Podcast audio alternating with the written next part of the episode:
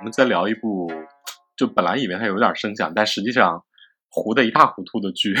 呃，对，就是于正的《上池》。为什么聊这个剧呢？是因为我的一个朋友那天问我看没看，我说没看，他就说觉得现在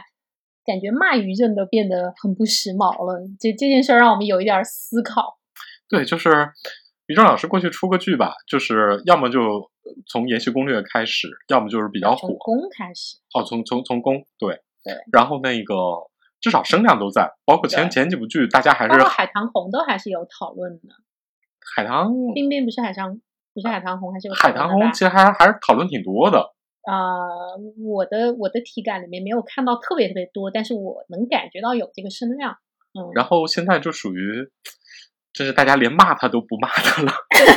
你要不看，你要不主动去搜，你都不会意识到这部剧播了。对，而且那个就豆瓣至今没有出分，就啊，就肯定是那个控分了吧。就是豆瓣的服务是这样的，它它它不能够改分，据说是这样啊。但是你可以出钱压出分的时间。哦，可以买晚出分是吧？应该是这样，因为那个应该就是后台看着分不太理想，所以要压一段时间吧。对，应该是。嗯，反正这部剧呢，就是我们看了之后，也的确觉得，到底骂他点什么好呢？对，因为如果一直有听我们的话，知道我们向来就是对攻击于正不遗余力，但到了现在就是。就觉得骂他确实是不太时髦了，所以我们想知道一下，就是为什么于正过时了？对，所以可以把那个这部剧作为一个标本来稍微分析一下。首先，这部剧是一个讲明代的后宫生活的这样的一部剧，明初吧，明初是朱棣到这个朱宣，就到明宣宗朱旦基吧，嗯。而且大概用了一个大家其实还蛮熟悉的方式，就是类似于大长今的方式，因为这个是一个女厨子逆袭成为皇后的故事。对，对大长今我没有看，就是大长今后来她变皇后了吗？她没有变皇后啊，我记得还没有啊。她就是嫁了一个他爱的人，后来离开宫廷了吧？是的，她只是在宫廷里边起了非常重要的。就是关于皇帝的阴谋继位，她都起了很重要的作用。重要的职业妇女。对对对，那是一个很职业的妇女。对，但是这个剧呢，就前半节你觉得她是个职业妇女，后半节她又变成了宫闺蜜们。对，然后那个，我觉得第一个，所以在宫里女人不嫁皇帝就没有出息是吗？其实不是 价值观。其实或者说从呃。我们从历史事实来看的话，明代的确后宫里边有女官，就是这些衣食住行的，的确是女官来负责的。这一点上，它也不算是完全的架空。然后那个，但实际上，明代的所有的女官啊，就比如说大长今，大长今是有一个真实的历史人物的。嗯。然后呢，但明代的女官里没有任何有有有胡善祥啊，胡善祥还算是。明，她是明初比较有名的一位职业妇女，是吧？哦，她是一个真的职业妇女。实际上，我觉得大长今，呃，未必没有说从她这儿取点胡善祥这儿来。对，对，就是她是一个真的职业妇女，就是在宫廷里工作很多年，而且是历经了从朱棣、仁宗一直到宣宗三朝。三朝。对，然后她是嫁了人嘛，而且她也参与很多宫规的这种，呃。这种重要的更迭，但是她并没有嫁入皇室，所以她其实是一个职业妇女。而这个戏里呢，你看前面，你觉得她是一个，好像就是在宫里要女性独立自主搞事业，然后你看到后面发现，诶，不是的，人家有一个隐藏身份，就是她实际上是明宣宗的第二个皇后孙皇后，也就是《大明风华》里面汤唯演的那个同一个角色，对，所以。就从职业妇女，然后嫁了董事长，嫁了小董事长，就是大概是这么一个奋斗故事。对他还是想找这么一个怎么说呢，有一点原型，然后又有一点传奇故事，然后他自己给改了这么一个，首先是隐姓埋名入宫做这种女厨子的表现，然后用这种伪美食剧和宫斗剧，再加上这种你知道这种恋爱剧，然后混合类型，然后想。把这个剧做成一个爆款，而且选的也是明代这样的一个大家呃没有那么熟悉，但可能看起来还有一点开发潜力的这样的一个朝代来做。呃，对，它这里面分几个类型啊？刚才你也提到了，就是它其实是好几个类型的混合。对我们一样一样的说。先说美食剧，我最直观的感觉是，这个戏首先要提这个戏呢，就是于正特别喜欢的那种发绿的那种僵尸滤镜，嗯，就是所有人的脸都是发绿的，你远看觉得是站了一排啊。大象僵尸，但是呢，这个戏特写到吃的镜头的时候，他又没有用这个滤镜。对，你发现没有？就吃的那个东西还是鲜艳的、饱和的。对，然后就是等于说，你切人脸的时候发青，然后突然切到他手下在切的菜和在炒的菜，就是那种《舌尖上中国》一样的那种饱和色，然后下一秒又切到了一排僵尸，对，这点太微妙了。而且我觉得他这个美食的安排吧，说实话也不是特别高明。就第一集里边儿，就是三个你知道竞争者。嗯，初入宫的这种女厨子，啊然后来阐明自己的志向，什么我要当什么天下第一女厨子什么之类的啊。对对对说实话，我看到这儿我就心想，你编吧，啊 就是你你对特别不让人相信这件事。然后第二个就说啊，那个我要就是现在这个开国，然后皇上那个那个崇尚简朴，我们不可以搞得那么奢靡。然后到了女主，为了显出来说啊，我要不进来，我爹就让我结婚了。那你会想，他们是什么地位？他们当时就是这个宫里相当底层的这个上十部里面，算是他们不能说最底层的帮工，但是起码是这种管理人员里的最底层，相当于管培生，相当于管培生吧。对你刚入宫，然后是就是见习厨师的那种感觉。对，然后你能想象，就是现代你能想象见习厨师站在那儿就开始对当今皇上是什么 政策侃侃而谈吗？我觉得这个太太太离谱了，就是跟他们的身份地位你是完全不相信的。而且进一步的，就是这部剧里边的美食，就是老老给我一种什么感觉呢？就是那种高鹗续写《红楼梦》四十回，让林黛玉你知道临死之前喝什么鸭舌、什么吃酱菜的那种感觉。啊，哪个细节让你有这么深的 吐就槽？就比如说那个，它里边儿呃最开始的时候，呃炒的那是什么肉丝啊？嗯就心想哦，宫里炒宫里做炒菜，这个就很让人怀疑，你知道吗？啊，然后后后面又包括什么，呃，太子不能吃肉，然后就加一点儿加一点儿这种那个鲜熬的各种鲜鲜汁儿什么巴拉巴拉之类的，我都心想，那些御厨都是死的是吗？就是他们他们从来没有想过说，如果一个人要吃素的话，但是又要让他吃起来很鲜美，怎么怎么怎么办？然后直到你你终于想起来了，有钱人家的厨子必备啊，对啊谁那个不守个三五三五年的孝啊？而且我想吐槽的是，真的御膳房，你把那个菜弄出来，然后试完菜再盛到皇上那儿，你真的想让 皇上吃那个已经凉了很久的炒菜吗？对，就是美食剧啊，要么就是特别日常烟火的，然后但如果你放在宫廷这个环境里边，你必须给大家塑造一些美食的奇观，这点上是完完全全没有给到。呃，我们就举个例子吧，嗯，就是大家比较熟悉，比如说清代。清代的时候，其实你在美食技法上已经跟现代肯定比明代要更接近了。对但你会发现，就是皇帝皇家的饮食里面，其实炒菜仍然是非常少的。非常非常少。呃，基本上你会发现，就是番乾隆和慈禧都是一品啥啥啥锅，一品鸭子锅，一品八宝鸭子锅，就全全是这种锅子。其实它最重要的就是好保温。对对，所以你几乎是啊、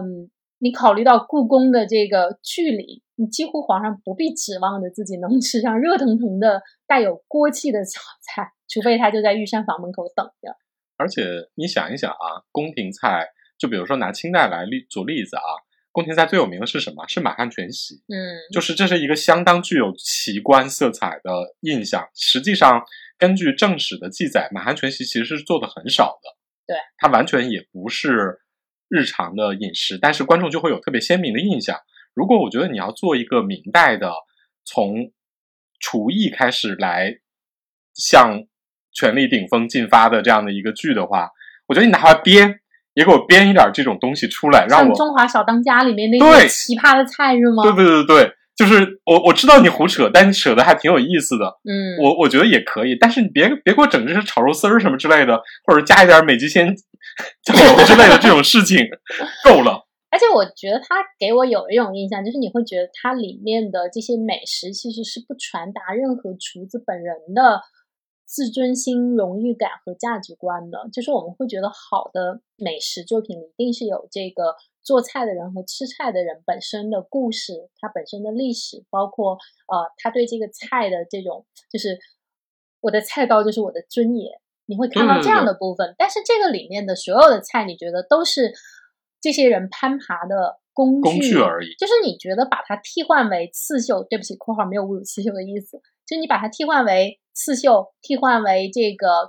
那个园艺，替换成这种茶道，你觉得都没有区别，因为这个里面没有体现出我是一个做菜的人的那种职业的自尊感。我觉得我是没有在这个里面看到的。我跟你说啊，大长今这点就做的特别好啊！对，就是大长今都是一些 令人觉得嗯这样的菜。对对，虽然菜色你看就是好像心想你穷寒之地，就是你费这么大力气就鼓捣出这样 玩意儿，但实际上那里边大长今作为一个职业的，它是它是各种药膳和日常饮食都做嘛，它是一个非常强烈的职业自尊，而且大长今整个的人物的设定里边。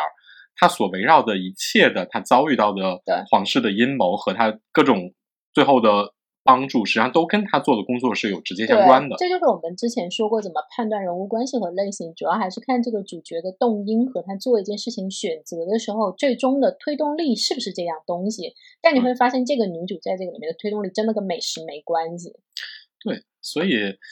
这反正我觉得这样作为一个职业剧来说，我觉得是很有缺失的。就是，我们就说到这种职业妇女，那非常重要的就是你以你的职业、以你的工作为豪，不管它是不是一个可能挺微小的、呃，挺卑贱，就是大家觉得挺不重要的，但是你本人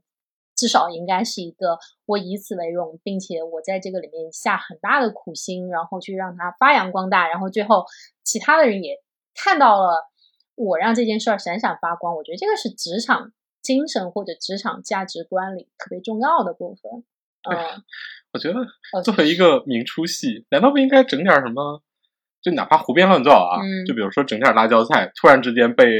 路过御膳房的皇帝 吃到了，惊为天人，什么巴拉巴拉之类的也可以啊。不应该女主在那个外面突然采买到一个什么南美洲来的玉米，然后给皇上做了，然后皇上说呀，那我让这个 下个西洋吧，你也算通过美食改变世界，对吧？啊，当然，玉米实际上是万历时候才有的，我们就这么一开个玩笑啊，对。但这至少证明了你的职业对改变世界是有那么一点作用的。对，或者是让美食看起来有趣一点。这里边的美食大部分看上去都既平常又无趣，然后而且跟拼贴的一样。对，就就就就不太好看。然后这是一个我觉得挺强的冲突。对。另外一个冲突就是，我觉得说他是把那种，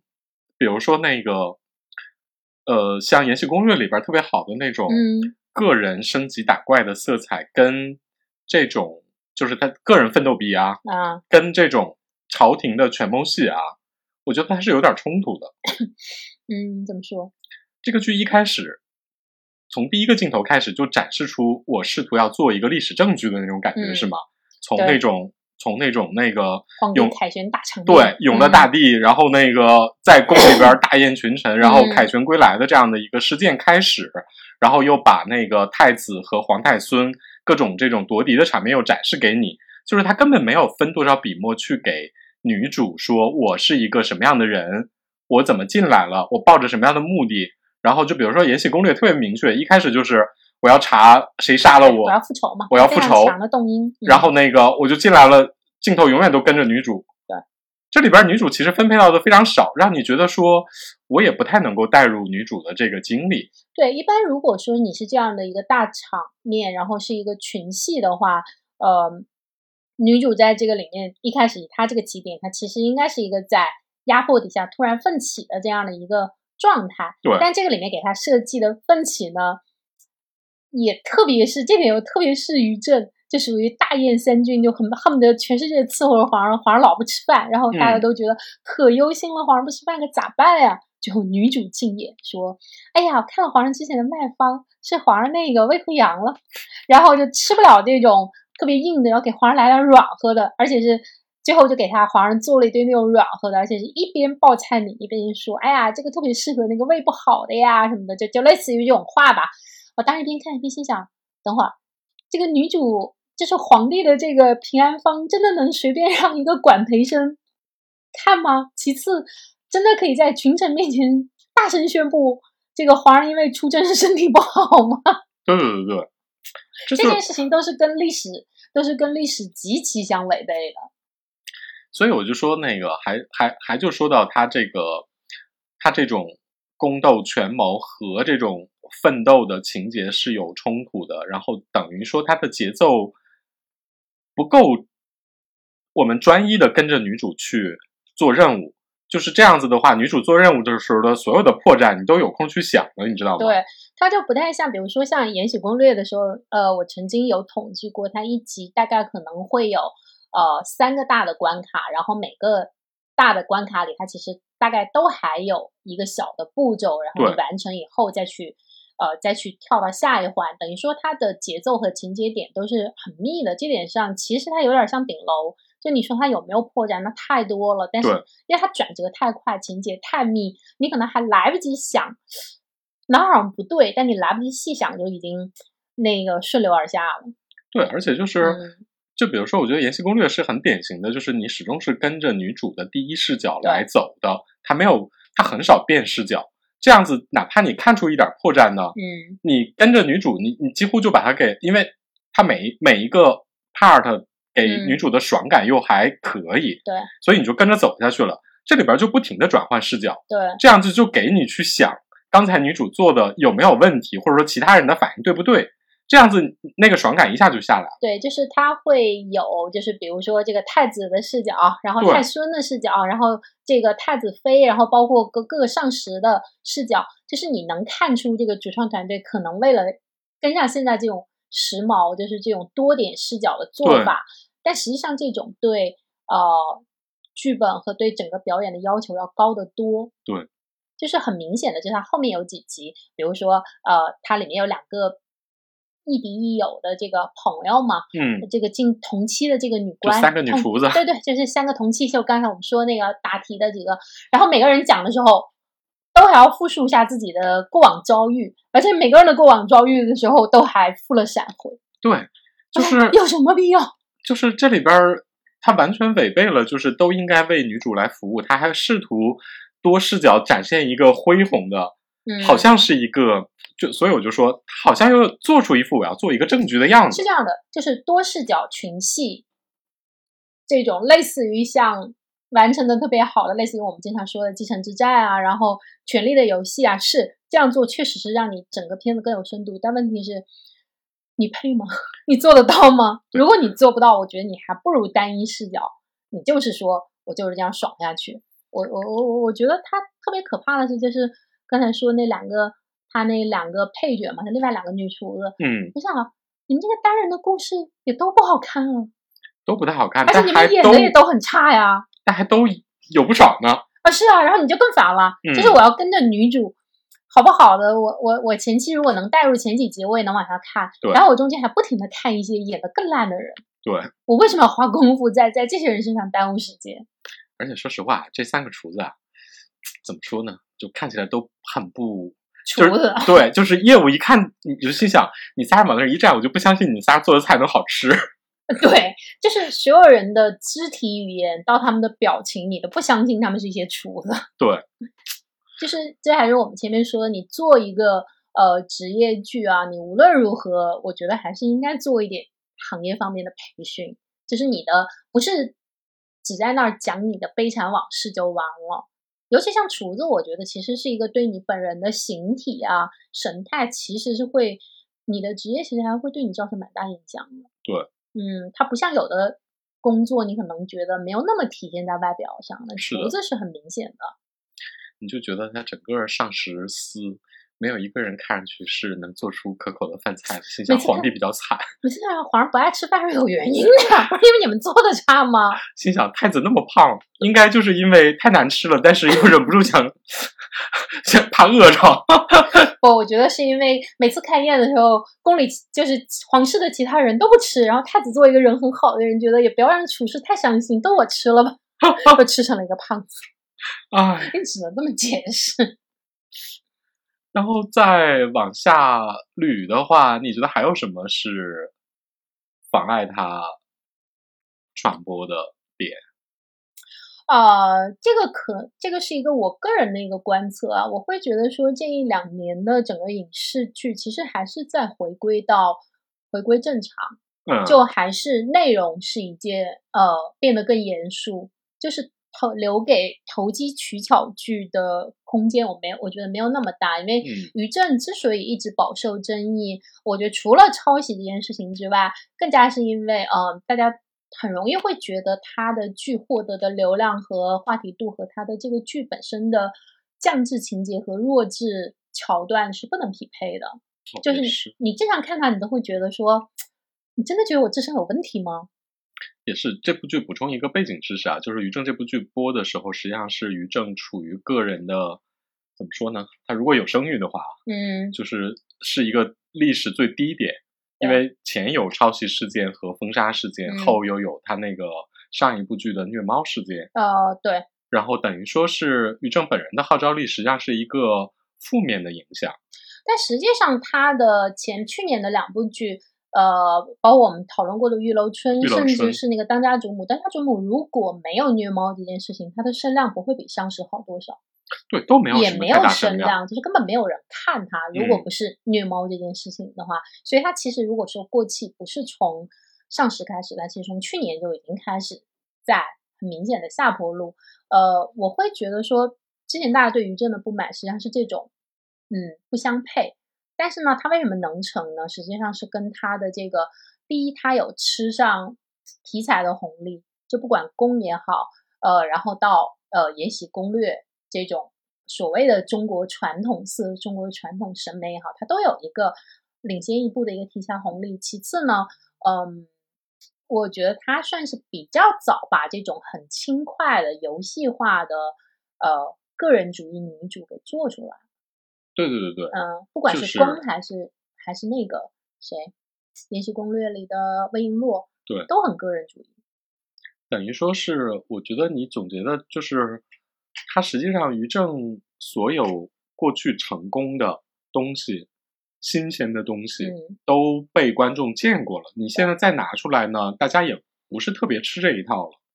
对，就是等于说它的题材红利和这种人设的红利已经过去了，但是呢，呃，他自己作为一个剧作的创作和拍摄来说，它本身的基础，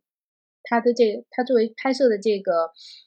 呃基础功又是不过关的。是的，就是尤其在去年出现的大部分，比如说你类似于像《山海经》《觉醒年代》啊什么的，包括像我们前面说司藤啊、御赐小仵作这种，你题材可能不一样，成本也不一样，但是大部分你能看出，就是制作方还是很精心的在对待着内容的，就大家嗯。做的都还是挺认真的。对。在这种情况下是符合创作规律的，在这种情况下，我觉得于正的呃弱势，就他的那个长期被他的投机取巧所掩盖住的这种基本功不过关的劣势就显出来了。是的，嗯。在整体就这两年的现实主义题材的怎么说呢？当红和大家观剧对于国产剧的怎么说呢？智商要求啊，或者说对对你反映的是一个正常的、真实的生活的要求越来越高的这样一个情况下，那种特别悬浮的，或者是说一味的，就是我只看爽度的剧呢，就很很取决于你能把大家哄骗到什么程度。对，因为如果你只是拿一些就是基本的技巧出来，大家已经不买账了。对我有专门去，因为我们身边大部分都还是从事这种文化行业和影视行业的嘛，所以我专门问了我另外一个就是属于比较主流观众、主流职业的一个朋友，我问他为什么不看了，他就会觉得说于正所有的剧都是女主，好像是女主搞事业，但是细看吧，女主又没有拿出什么搞事业的办法来。最后呢，就是嚷嚷嚷完了之后，就是靠男人。嗯就是呃，他可能说不了那么细，但是他本能的会觉得说这样是不够爽的。我说那你在看什么？他说他现在回过头去看《甄嬛传》和琅琊榜》。哎，对，所以说这个剧作的扎实度啊，可能在前几年那种热钱特别多，然后市场声音特别喧嚣的时候，就是你可能会有一些别的方法去掩盖住你的剧集上内容上的不过关。呃，就是你还是能出来，但我觉得这两年因为寒冬嘛，呃，可能有很多坏的问题，但好的好的点是能够出来的，基本上都还是比较过硬的。嗯，或者有自己非常强的优势，而不是说啊，我我有一个大 IP，然后我再加几个流量，然后我再加上这种疯狂的水军哥哥，我就能成。我觉得就是呃，至少从去年的这个高分和高收视剧来说，是这样的一个趋势。嗯，哎感觉玉春老师已经失去了对这个时代的敏锐性。呃，对，说到你这个，我还有一个想法是，我觉得于正还有点不行是，呃，他没有价值观。哦。其实现在我觉得能够，就是我们说的去年能红的剧，大部分其实我觉得是有很鲜明的一非个价常鲜明，值观。就旗帜鲜明。呃，对，就是 你可能希望获得尽量多的人，但是你要知道，一旦你亮明价值观，一定有人赞同，有人是反对的。但是现在是一个，呃，我觉得意识形态或者是嗯这个价值观站队非常明显的时候，像于正这种常年靠投机取巧，呃，偷奸耍滑出来的作品，他其实是不敢亮明价值观的，因为你亮了价值观，就肯定有人不喜欢你啊。他他这最近的这几部剧啊，都只侧重于讲一些故事，然后在故事上玩花样，然后就像你说的，的人对，就是啊。不管是人物的价值观，还是整个故事取向的价值观，都其实是完全没有的。对，比如说你说像《甄嬛传》或者《琅琊嗯榜》这种能够过十年你还在看，实际上它都是价值观本身就已经非常鲜明的剧，或者说这个价值观，我觉得不是你嘴上说那个我有什么价值观，而是这个人物的每一句台词，他在这个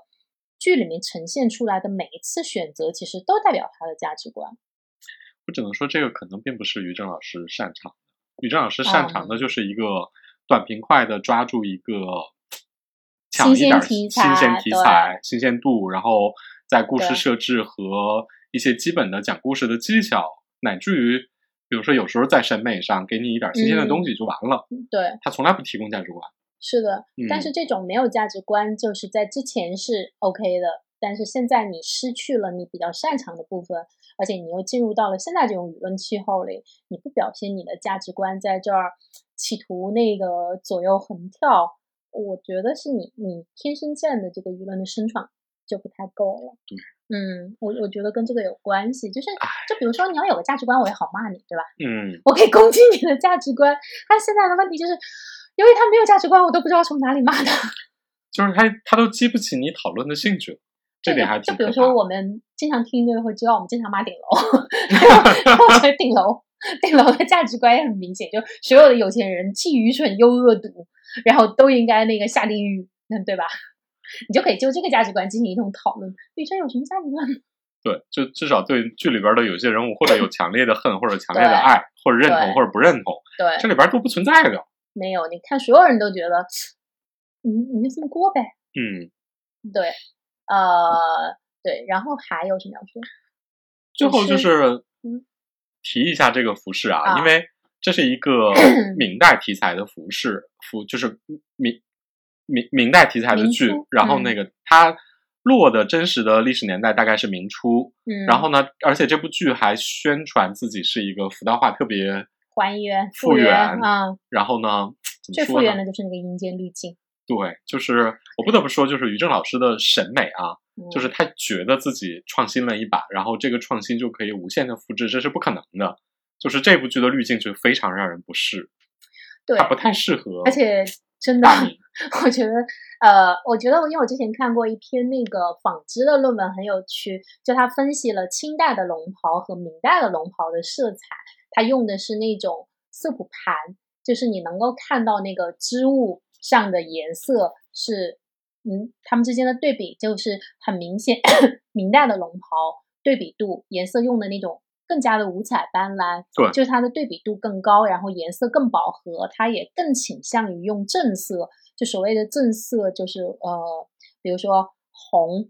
然后，比如说这种青，就是正这种正红、大青，然后各种就是比较鲜明的颜色。对，但是清代的龙袍呢，就跟它相反，而且也是有的时候也会用一些偏色，对就比如清代很喜欢石青嘛，石青，啊，对，类似于这种杏、这种秋香啊、杏黄这种都属于偏色，在这不龙袍啊，但是呃就能够看出来，就是两朝的审美是有区别的，所以他在《延禧攻略》里用那种特别暗淡的滤镜。呃，某个意义上来说，我也不能说它特别的不合适，因为清代的这个配色其实相对要柔和一点。对但是明其实它的整个服饰是更鲜明的，你在用这种发绿的、最暗的滤镜，就特别僵尸化，真的就是像我们这种 雷民都会觉得说，怎么这么像失忆？怎么回事？就最近那个事物的颜色都不对了中国美术馆有一个那个 明代人物画像展，啊！对，大家可以就是有条件的朋友可以去看看，嗯就是明代的人啊，哪怕是男的，穿的都非常怎么说呢？就是大红大绿，对，然后大紫大粉就特别多，然后就是就你会发现身朝中重臣人手人脚一双小红鞋，对，就是大家是一个就是重色的年代，然后呢，嗯。但于正老师套又又套了一个这种灰蒙蒙的，然后那个也也搞不清楚什么，他从服饰的基本颜色选择就非常不符合明代的审美，然后再加上这个滤镜之后呢，呃，怎么说呢，就是女官的衣服颜色也很淡，非常淡，都非常暗，非常暗啊、就是因为本来就淡，你再加上这种偏灰偏绿的滤镜以后就更暗了，但根本就不是那会儿的审美。它完全就不是明代的审美。我觉得说，虽然说明代的电视剧一直在怎么说呢，在在中国不是特别红啊，一直就没有红起来。一直就没有红起来。但是如果你号称自己比较复原的话啊，还是应该更更更靠近真实的明代一点儿。另外就是它里边儿衣服虽然款式基本上还是对的，呃，形制上基本是对对的。这点呢，我们要说明，就是嗯，不是说挑剔啊，我们只是说你，如果你有兴趣的话，你可以知道这个背景知识，就是它里面的这个发髻的都是用这种笛髻嘛，全套的嫡的嫡髻髻。呃，实际上在明初的时候，嫡髻是没有那么高的，嗯嫡髻是随着明呃，就是明有明三百年，其实这个头发女子的头发是经常变换的。明初的时候，其实大家的头发更多的还是那种小三角，小的比较日对常一点。就比如说像那个《宪中行乐图》，呃，就是成化嘛，实际上就是这个里面女主的孙的那一辈了，就差不多已经快明中了。他们那个时候的女子的那个头发，经常都是用那种像我我我有点因为只有画，我不太确定它到底是一个头发壳子呢，还是是一个轻纱。但是你能够看到，就是纱底下的那个发髻是不那么高的，而且大部分的呃上面鼻髻上的全套的那种头面也没有那么大。嗯，它这个里面所有人的头面都非常非常大，对，这个是这个不是明初的特征。另外就是它的衣服的款式和这个衣长啊，因为呃这个有明一代其实衣长是越来越长的嘛，呃，包括明初的时候，嗯，大部分其实穿的就是上面是个上面是个红的这种交领公窄袖，然后底下就是那种绿的那种织金的马面，就是整整个人加上头上的嫡髻，整个人说实在的就是个粽子型。对，啊、它这个里面呢，就首先是这个袖子和衣长，我觉得都没有那么对。嗯，然后另外就是那个赌服，这个我没有注意，还是你发现的对吧？因为这个非常离谱。就是这里边儿所有的呃什么上食上商的这些内廷的女官，嗯她前面都绣了补子，补子是代表官员的等级的这样的一个标志性的东西。然后呢，这里边非常可怕的一点就是，这里边所有的女，就是他们那个上食和一些丝扇都穿着鹤补，都穿着鹤补。鹤补是什么？鹤补是一品大员，就是你你能想象一个后宫负责做饭的官儿，然后那个穿着一品大员的补子吗？这个完全是一个乱来的行为。感觉前面的老大臣都觉得自己受到了羞辱。对啊，就是弄得弄得所有的厨子都是人均一品大员，这 哇，这么想，这个这个真是职业剧高峰啊！哦，真是我我我国真是美食大国呀！我国美食大国。对，但是呃，这个部分只是我们的一个指出啊，就它实际上在还原方面还是下了功夫的，包括它里面的笔记里面，呃，有好多也是那个万宝德做的一个赞助吧。对，万宝德嗯是一个目前做这种传统的复原的配饰，然后比较成熟的商家。嗯，对。但是呃，这个问题我觉得只是让大家知道有有这么一件事儿，但实际上在一个剧里，你要呃完全的还原那个朝代当时的服饰，而呃而不是那个呃，比如说拿这个朝代最广为人知的服饰，我觉得这点确实要求也比较高。嗯就比如说，嗯。清代算是一个各个朝代从清初到清末，每个朝代完完整整的都拍过好多剧的一个时朝代，但是你还是会经常发现啊，大家在清初的时候有弄那种大拉翅的，对，然后那种大两把头的，然后包括那个衣服多滚多香多秀的，那实际上都是清中或者清晚期以后才有的这种服饰的特征，都挪到清初了。但这怎么说呢？我觉得有的时候，嗯，你只能说预算有限的时候，可能就是这样的。哦这个东西就是你，我们什么时候去讨论《还珠格格》里边穿的形啊，制，对不对？没有没有任何人讨论。没有人讨论这个啊。但如果你宣传我是一个复原向的，那我就稍微认真一点对待你，并且告诉观众说，你形制基本对的情况下，你就是哪些地方其实是不符合历史的。啊、对，这样观众你自己心里有个数。如果你对明代的中国的服饰有兴趣的话，你可以再进行进一步的探索，就不要以为它那个都是对的。啊、对，就不要觉得就是大明的服饰就长这样，以及穿大明服饰都会穿成那种僵尸的样子，不是的。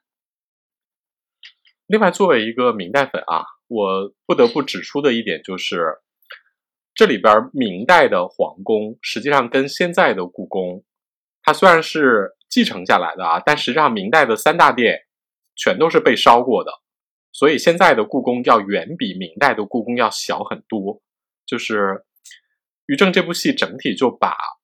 明代的皇宫拍的从服饰到整个的建筑都拍的特别小家子气，就是你梦想中的或者说你期待中的那种明代的那种皇家的特别显赫的声势，其实是完全没有的。这一点也是特别让人失望的。就整个大明风华都跟个小红点儿似的。是的，就是一群人在宫里讨论吃吃喝问题，然后那个还耍一点小阴谋，然后那个宫墙也不太高，然后建筑也不太高，你就看的特别韩国吗？就、嗯 这不是李氏朝鲜吗？哎，就地小人多，吃的差，是的，然后穿衣服也抠抠缩缩，的不就是朝鲜吗？哎，算了，哎，反正从玉楼春到这个 到这个剧，我都觉得说，就感看上去觉于正就做了一次功课，一鱼两吃，吃好几步啊。对吃了好几步，然后呢，你。我我我们作为日常穿明代汉服的人啊，就老觉得说你期待的那个场面，最后被呈现出来了，老觉得嗯，他为什么看上去这么不顺眼？而且他为什么看起来这么封建残余？哎，